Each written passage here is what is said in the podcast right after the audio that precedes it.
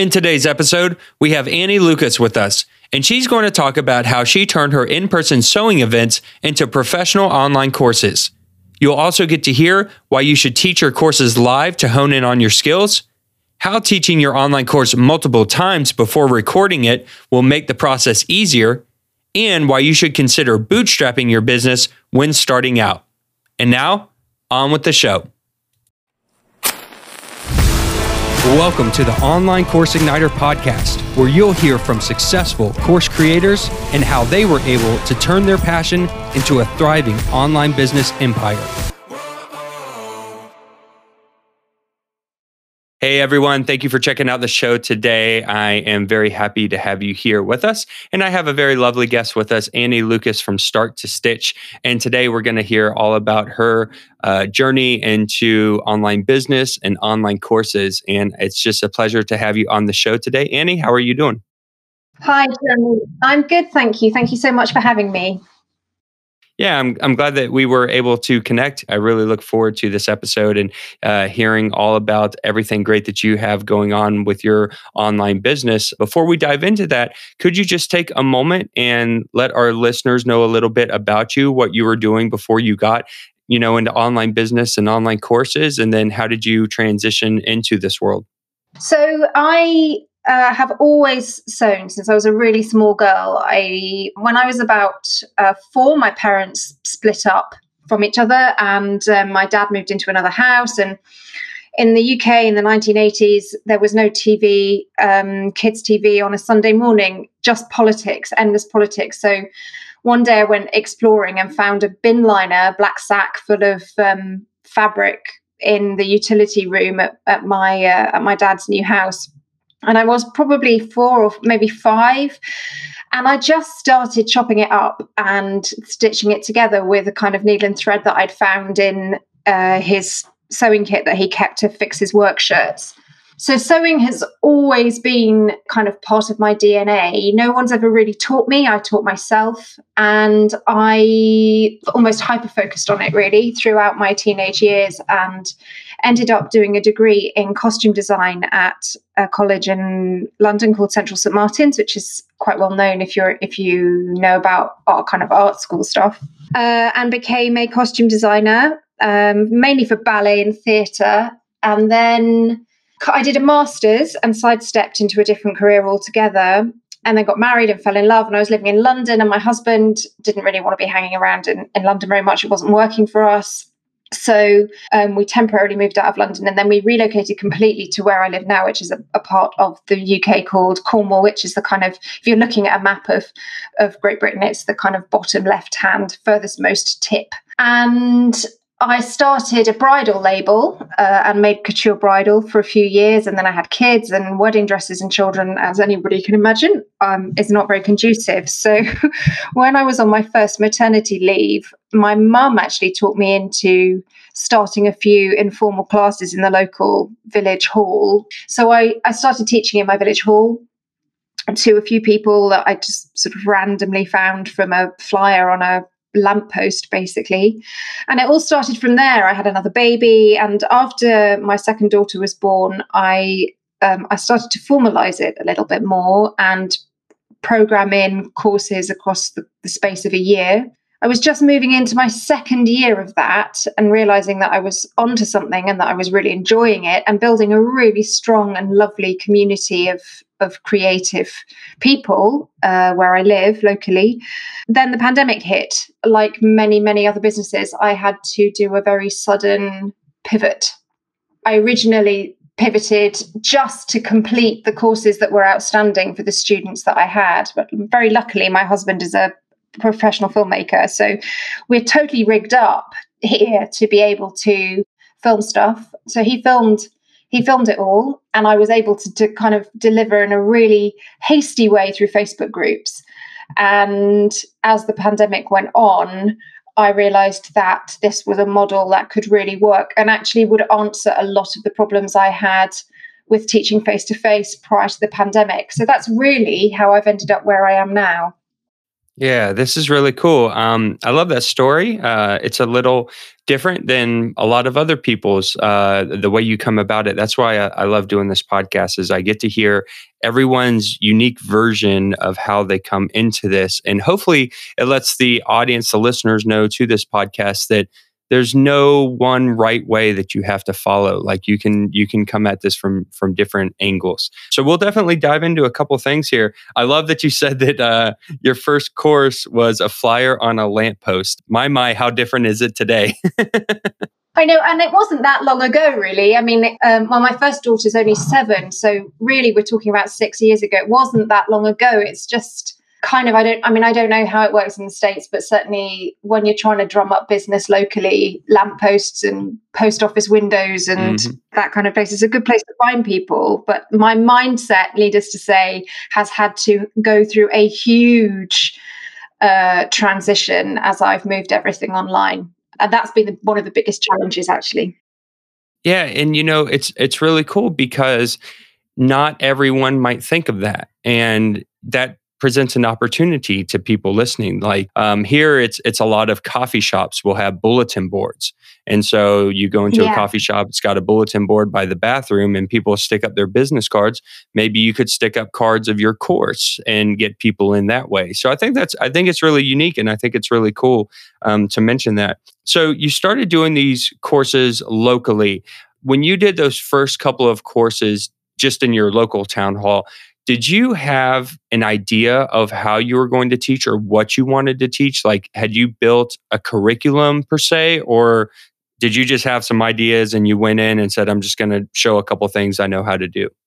I had a really clear idea about what I wanted to teach in the initial instance, really, because I had for years, as somebody that sews and makes, you know, exquisite gowns and beautiful tutus for ballet and you know really exciting and uh, people have often looked at what i've done in my career and thought gosh it must be so wonderful. And actually uh, you know it looks wonderful. And i think anybody who's worked in the performing arts sector would say that it has its really wonderful moments. It's also seriously hard graft. It involves a lot of late nights. But throughout all that time i'd heard the same stories from my friends and from people I might meet at weddings or parties or whatever else. Um, and it was the same story coming, which is essentially A, I wish I could do what you can do, but B, I've got a sewing machine, but it's never been out of the box, or I've got a sewing machine, but it's stuck in the cupboard under the stairs because um, I tried to thread it one day and I wanted to throw it out the window or against a wall. Or I used to sew, but I had a terrible teacher at school who tra- basically traumatized me, and I've not been able to sew since because I think I'm crap at it. And it was those kind of stories that were coming at me time and time and time again. So, my first course, which is still which I'm still teaching um, and was still teaching when I pivoted online, was very much aimed at those people and was designed to not just teach them how to thread a machine successfully without wanting to throw it against the wall, but also some of the really key foundational bits of knowledge that I feel are vital when you're starting on an adventure into sewing so that you get things right the first time, but you're also not coming up against a hurdle the minute you've overcome the biggest mountain, which is essentially threading the machine. You know, you, you, you thread the machine and you have this huge euphoric moment of I've threaded the machine, and then suddenly you realize how much you don't know. So that puts people off and it's detrimental to their development and their learning. And I have really personal reasons for wanting people to sew.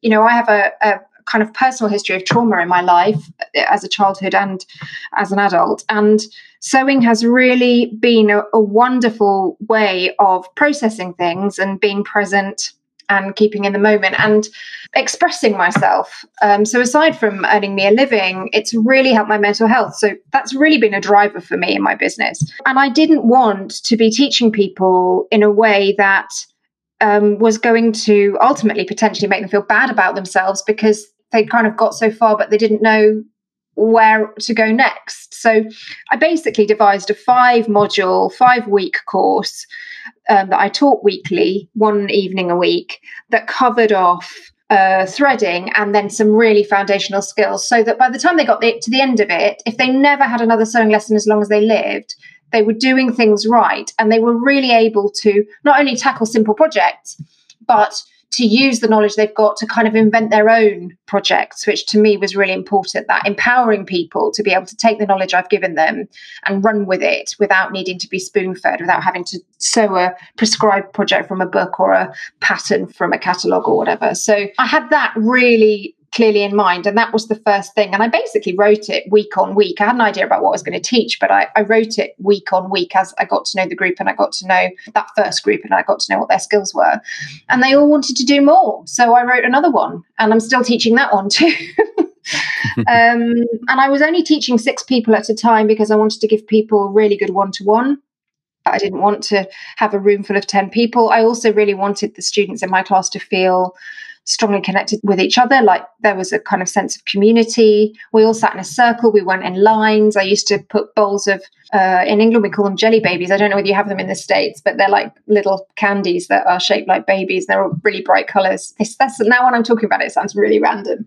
I didn't want people to feel like they were coming to a formal class. I wanted people right. to feel like they were coming to an evening sewing with friends where they were learning something really valuable. And that has been the foundation of my business from the beginning and has absolutely carried on in every decision I've made since and during the pivot onto online. It's been so important to carry that essence of togetherness and community and mental health and the kind of positive well-being benefits of sewing on um, into what I do and what I have done since 2020. Right. Yeah. You know, there's two things that I hear here that I think is important. The first is I, I, think it's important that you were paying attention to what your students or what your audience was telling you about these stories that they kept repeating, and you kept noticing these patterns over and over again. When you start getting deep into marketing and sales, um, you realize that that's super important to make sure that you are paying attention. And that's something that i highly recommend to people is to be taking notes of what stories what objections what problems do people keep telling you that you can solve with your course or with the way that you present the material. So i first want to say that i think that's awesome that you did that. That's super important. And then the second thing too is i just wanted to take a minute to talk about the in-person course. And I'm glad that you elaborated on it more. Obviously, you know, the name of this podcast is Online Course Igniter Podcast, but I feel like people can take this information and they can present it into an in person event or vice versa. And the fact that you started there, I feel is important because some people do in person events, some people go straight to online courses. I feel like the people who do in person events have um, a little bit of an edge because they get to meet those people face to face they're right there with them. They can see where they're struggling. They can see the problems that they're having. And I, I feel like it really, like you said, develops a sense of community and you kind of get your style, you know, through having the candy and, and the format and the, and the, and the circle and the way that you set it up. You kind of realize like, this is how I like to teach. Now, when I go online, how can I incorporate this same idea into my online classes? How can I still make it feel like someone is sitting in the same room with me and enjoying this? And so I, I think that that's super important too. Whenever you do these in person events, and and I recommend anyone do them. Like if if you have a chance, like you're teaching something, even if it's programming or or graphic design, something that's a very you know computer based skill, go to your local town hall, go to your local library, see if you can host some in person uh, courses. I feel like you'll benefit from that. Um, what are some of the things that you learned by doing those in person events that was able to help you when you did go online? Was there any any mistakes or any things that that you found when you were doing those events that when you went into your online course it really helped out that process? Yes, absolutely. The biggest one is how hard it is for adults to learn something new. It's not that adults physically find it hard to learn. Eh, we can all learn things, we're all learning new things every day. But for me, it really developed an awareness of how difficult it is in terms of one's own origin story and the voices and the experiences you've had and the stories you tell yourself about yourself and your own abilities, especially if you've had a difficult time with my, you know, with my subject of sewing at school and there's been some kind of traumatic experience with a nylon nightdress or something, and which is another story I hear a lot. So for me, that that really was the biggest kind of deep dive into the psychology of how people learn and what people need, what adults need in order to have a good learning experience. You know, I I actually wrote an email to my list about this this morning because I it's something I feel really strongly about. You know, I, I still teach this beginner's course. It's still a really important part of my, it's probably the most important part of my my program at the moment, my whole kind of curriculum at the moment. But my whole teaching style is all about lifting people up. It's about lifting people up and celebrating their achievements. And yes, if somebody asks for criticism, if someone invites criticism, if someone really wants to uh, know how to do things better, then I offer that in a really constructive way. But first and foremost, it's about empowering that person and celebrating the fact that whether it's brilliant or not quite as good as brilliant, but okay, it's still okay. And they've still done it. And they've still taken the step to watch the lesson and put the thing into practice and to have a go. And actually, the doing of the thing is the bit that I celebrate. Like, you know, my students it, if they enjoy what they're doing, then they become self critical, and I support them in that and I help them. And I do it in such a way as I encourage them to look at what they're doing and want to improve and, and offer them tips and tricks to improve. But it's never ever framed as, well, you know, that's a great piece of work, but your cushions could, your corners could be pointier.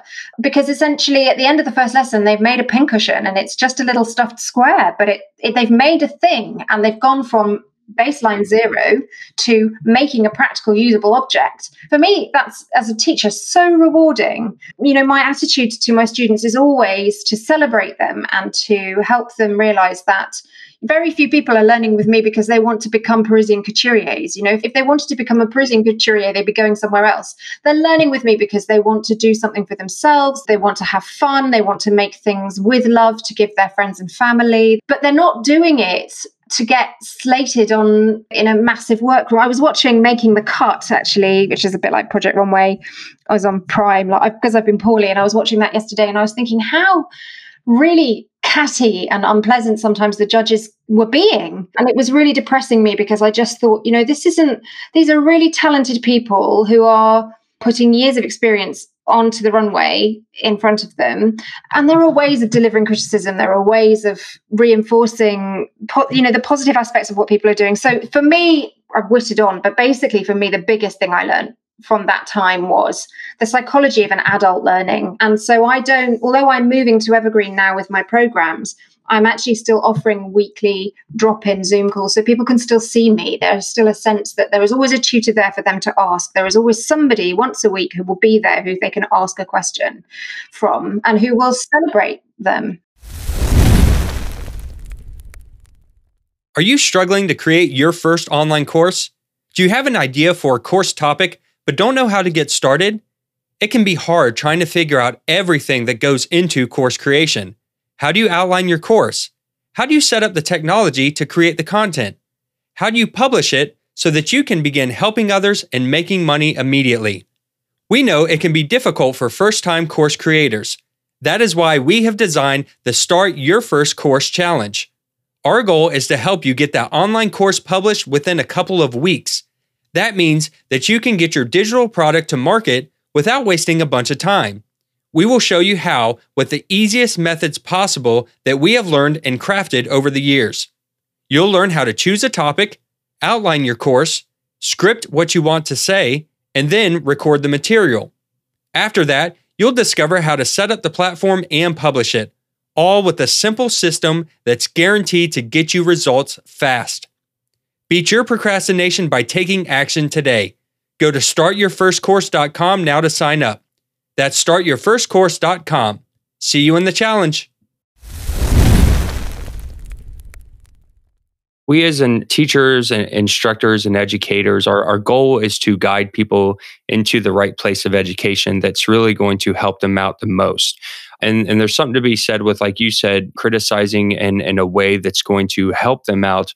But just to criticize someone doesn't really help people who are learning, especially in those beginning stages, as you mentioned, um, because you're going to make mistakes and you're not going to know what you don't know. And you have to have some kind of leeway to allow for things to be wrong and be okay with that. I wanted to learn the violin. And so I picked up a violin a couple years ago and it was really hard because it's a completely different instrument. And I had to be okay with being squeaky and not sounding good and not knowing how to play scales and stuff like this. And um, you have to have that that positive reinforcement from someone because if someone is just constantly criticizing you you will start to begin to believe that you are not grasping it and will never grasp it and therefore what's the sense of moving forward? But if someone is positive they're encouraging and they're you know teaching you the right way then you build that self confidence and through self confidence you will want to continue to a point where you will begin to master what it is you're trying to master. So that's that's really cool. So you moved into recording your videos, which I assume was a completely different experience for you. So, what was it like having to transition now into videos and and uh, taking it online? Yeah, that was a totally different experience, and kind of through the lens of the first week of the first UK lockdown, when we were all just I don't know about you, but we were all just totally stunned at how fast everything had unfolded here and and what was happening around us and how our lives had changed for an indefinite period of time overnight. So it was all a bit of a strange and surreal time. And I am prone to overthinking and am a bit of a perfectionist in most things that I do, although having kids has made me slightly less of a perfectionist.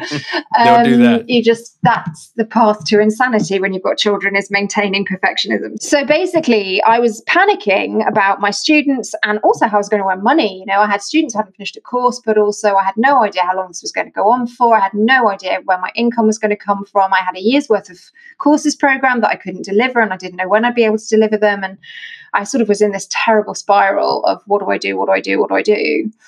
And I remember my, uh, I'd been in the house, I think we were on sort of day three or day four, and I think I'd been doing a Pilates class on, that we'd moved online, and I'd gone out into the garden. We had really fabulous, unusually fabulous weather in the in the spring that year, and here, and um, the kids were in the garden, and my, my studio is not where I am now, which is my office, but my studio is at the bottom of the garden, and I share it with my husband, who's a photographer and filmmaker.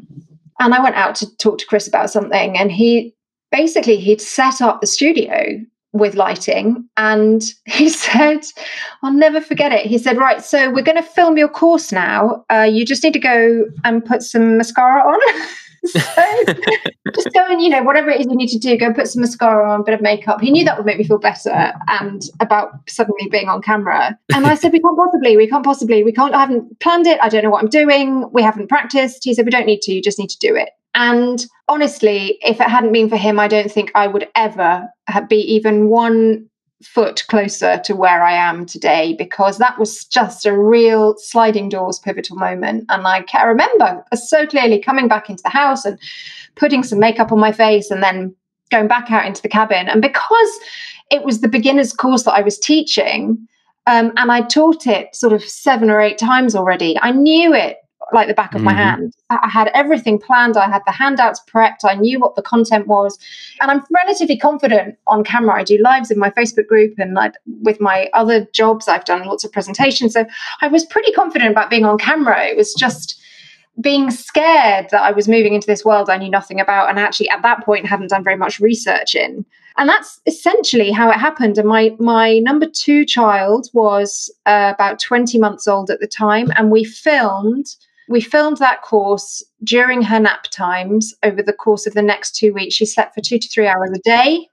And my eldest, who was in reception, so first year of grade school uh, here, and So we hadn't really didn't have any home learning for her because she had only been in school a few months. And she just played around in the garden in the paddling pool and we filmed while the little one slept. And that's that's what happened. It sort of happened without me even realizing it. And then suddenly we were in this whole new world this brave new world. And i was researching everything to within an inch of its life and trying to work out where i could go next Nice. Yeah. Um, my kids are 11 and 8 now, and I started eight years ago. So at the time, I had a three year old and a newborn baby. And I feel you like set yeah. them down, run over real quick, try to record before they wake up or they need a glass of water or something. So yeah. that's really cool. Well, what a blessing he is, because I'm sure anyone listening to this podcast right now would love to have someone come up to them and say, Hey, I set up a recording studio. Let's film your course. I count my blessings every day for how fortunate I am for him because he is my biggest champion, but he also is just mm-hmm. there when I need you know when i need help with tech and you know we all all of us who are making these these courses and forging our way in the online world tech is not does not come naturally to a, to a lot yeah. of us and um, yeah. and to have somebody there who can say oh yeah you need this kind of microphone and you need to do this and no that lighting isn't right and the problem is we need to do it from this angle uh, but i can stand here with my gimbal and and you know film you uh, and it'll look great. Uh, I I am so lucky because also it's been a, a huge cost saving exercise apart from anything yeah. else. You know, filming professional videography is expensive, and and I wouldn't have been able to do it if I didn't happen to have a resident cameraman. Yeah, and you know, not not everyone needs that. Uh, just put a disclaimer out there that to get started, don't feel like you have to have that, but that is amazing that you did and, and have that ability because you're right. You know, a lot of people who teach online courses, they're in the arts or they're in some kind of education, like you said, that isn't in production. And so it is it is a challenge to figure out the production side, figure out the the hosting platforms and the technology and the different things that goes along with it. But something else that you said a minute ago that is is super important is you know you you said that you had already taught your subject multiple times and knew the information like the back of your hand. So when you went to go record you you knew it. And i'm sure you had to take it you know multiple takes or something every now and then. But i feel like that's important too. And this goes back to you teaching in-person events right? Like yeah. this is why yeah. it's not a bad idea for someone to consider going and teaching an in-person event somewhere because you will get that ability again to teach it multiple times and refine and get better, figure out people's frustrations and what's hanging them up, and then adding that to the course. Um, we take this into the online world by selling a beta program or a pilot program where you're you're basically doing the same thing online. You're getting a group of people, uh, they're paying you money, you get them into a Zoom call, and then you teach the information. If you can do that a couple times before you go record your course, I feel like the process is going to go a little smoother. Do you agree with that? Yeah, I absolutely do. And the point you made about um, understanding people's frustrations is the key thing about that. It's not just about knowing your material inside out and back to front. It's about being able to preempt the struggles your students are going to have when they're doing it on their own at home so that you can build that into the way you're teaching or into the kind of supporting handouts or the way you caption the video or whatever else so that you can really give them the most positive experience possible and i you know if i just decided i was going to do an online course in in sewing it would be a very different beast to the one I've got now because I had the benefit of all of that. And actually, um, I've written subsequent courses and put them online. I have really found that experience of understanding where people's frustrations are is so important even with the new the new stuff that I've been producing because I have that prior experience. I have that prior experience of where people might get snagged and where people might get, you know, stumble and where people might not understand. And it's really fed through into all the new stuff where I haven't been able to beta test face to face uh, because of the ongoing situation with the pandemic, and because also now I have a, this much bigger community that I can beta test with, who are all online and who all know and appreciate the way I teach online. So I, I can find them and and it, and it works. But that face to face experience was so important. Now, um, you mentioned that when you went online, you hosted this in a Facebook group. So, was this a, a paid thing that you were doing? Were people paying you and then they had access to the course? And uh, the follow up question to that was Were you putting the videos in Facebook or were you using some kind of platform to host the course? What, what did that look like when you got it online?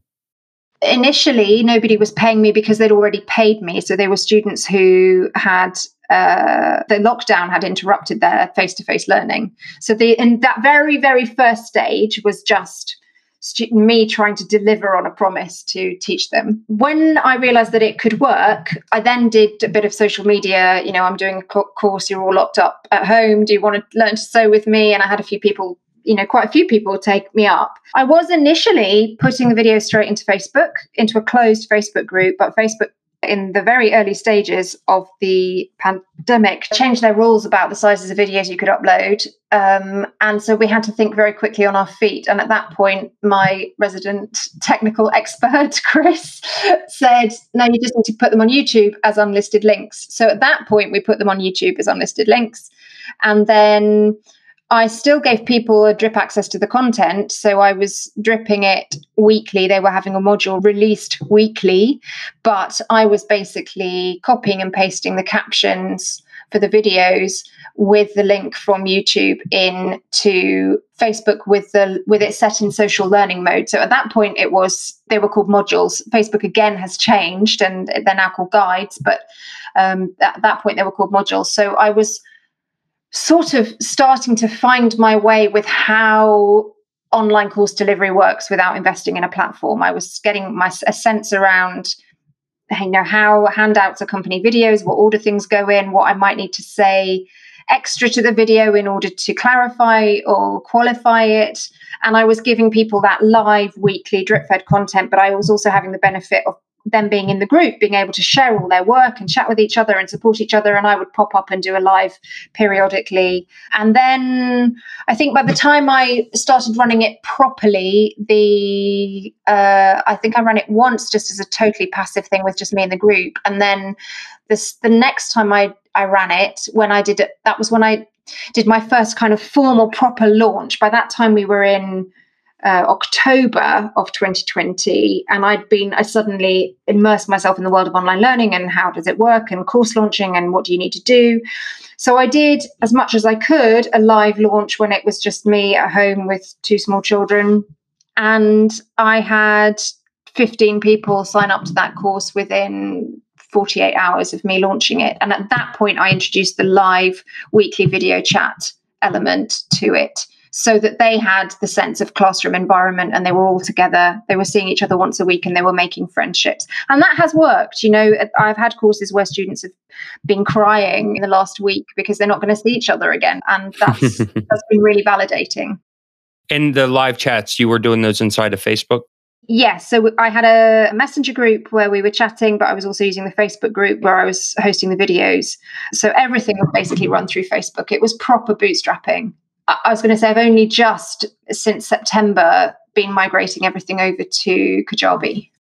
I like the way that you bootstrapped it because it shows people that you don't have to get real complicated in the beginning when you're just starting out, which I, I recommend is probably better because there's no sense in going and spending you know, a hundred to two hundred dollars a month on an online course platform. If you haven't even tested your course idea, if you're not making sales, if you don't know how you're going to teach, you know, people want to jump right into the production and getting it hosted. And it's like, why don't you go make sure that this is something people will pay for? make sure that you're teaching it the right way, make sure that you're building that community first. And then, like you did later on, once you have a proven system, which you've done, then you can move it over to an online course platform. So I like this idea. Just put the videos up on YouTube. YouTube is free. You can unlist the videos where people can't find them unless they have the link. You can set up a free Facebook group where you can have your community. You can do live videos. Um, you can, like you said, drip them into the the modules or the sections of Facebook or the guides um, every week. I think that's brilliant. I think it's a really cool way. And uh, you're moving over to Kajabi now. Kajabi is uh, one of my top recommendations. I like that platform a lot. Are you finding it pretty intuitive? Do you do you enjoy Kajabi? it's taken a bit of getting my head around just because you know any kind of developing platform is a new thing to learn and i'm not great at i wrote somewhat ironically i'm not great at watching videos and having the patience to watch videos to watch someone else show me how to do it so i just kind of dive in and make it up as i go along so i had a few kind of moments of oh i don't know what i'm doing but now i've got the hang of it it's certainly from the point of view of just like uploading the material and getting the courses right my teething troubles were more to do with the sales pages and understanding how the offers and that kind of thing works. But it is a really intuitive platform, and I like the end user interface. My students absolutely love it. Everyone that did the Facebook system are they are just loving the online academy. They it's so much easier for them the fact that they can have it on their phones that they can take their phone into the fabric shop and download their list of materials and there it is and it, it's really good. Um, it is pricey but it's really good and, and and for the long term it's absolutely the right thing for me. Because the other thing i've been learning about is is marketing you know. I, I wasn't i'm not a marketing expert so i've been growing my list and cultivating all of that and trying to grow my audience in that way. So having everything integrated in one place was ultimately why that was why i chose kajabi very cool. Yeah, it's it's a great program. It's all in one. You don't have to worry about having multiple applications. You can have a blog. You can host your course. Uh, I think it even has a community feature built in that you can use. So it really is a, a nice platform to use. So that's neat that you're getting to that stage. I think it's really awesome. Everything you've done and all the information that you've provided today, I think is really going to help a lot of people out. Uh, thinking about the person who is just getting started, you know, thinking back to where you were um, some years ago and, and just now figuring all this stuff out. That person listening right now is a beginner, they're trying to figure it out. What would be probably your best piece of advice that you could give to them? There's a saying that became my phrase of 2020 that relates to my perfectionist tendencies. And it was the biggest learning I had from 2020, which is done is better than perfect. I just wouldn't be here if I had faffed around trying to get it right. I just had to do it. And actually once I did it, I realized I could do it. You know, I could do it and it was a good product. We're still using those lockdown videos, you know, we're, we're still using them. so, and I'm still selling that course and people are still learning from them two years later. So that is the biggest piece of advice is you can drive yourself mad researching tech solutions and pipelines and how you're going to find people. But I think taking action is the best thing you can do and don't dwell too much on trying to be perfect uh, in the taking of the action because even if you only have three people on your first course even if you only have two people on your first course that those are still people that can give you testimonials. Those are still people that can help you evaluate your material. Those are still people that can help you understand what you need to do better. And that's really important as you move forward. And it's a start. It's a start Yes, definitely. That's some great advice. And uh, Annie, it's been awesome having you on the show today. And, and just thank you for taking the time to be here and spreading that knowledge to others. If people would like to learn how to sew or would like to find out more about you online, where can they go? They can find me on Instagram at Start to Stitch and on Facebook, which is the same. And then my courses are all launching in an evergreen format now from the 28th of April. So that is academy.starttostitch.com and then I have a website which is also starttostitch.com.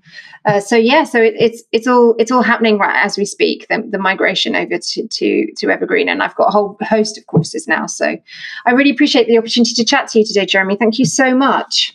Yeah, it's been great having you. Thank you for everything. I'll make sure that I link up everything in the show notes. And I just hope that you continue having major success going into the future. Oh, you're so kind. Thanks so much, Jeremy. Thanks so much for joining us today, Annie. You can find out more about her and her business by visiting start2stitch.com, or you can get the show notes of this episode along with links and resources by visiting onlinecourseigniter.com forward slash 88. I look forward to seeing you next week. Thank you for tuning in to the Online Course Igniter podcast. Make sure you subscribe wherever you're listening so that you don't miss an episode. If you would like to learn more marketing strategies and how to sell your online course, then also check out our free community where we share tips, tricks, and tutorials at onlinecourseigniter.com forward slash community.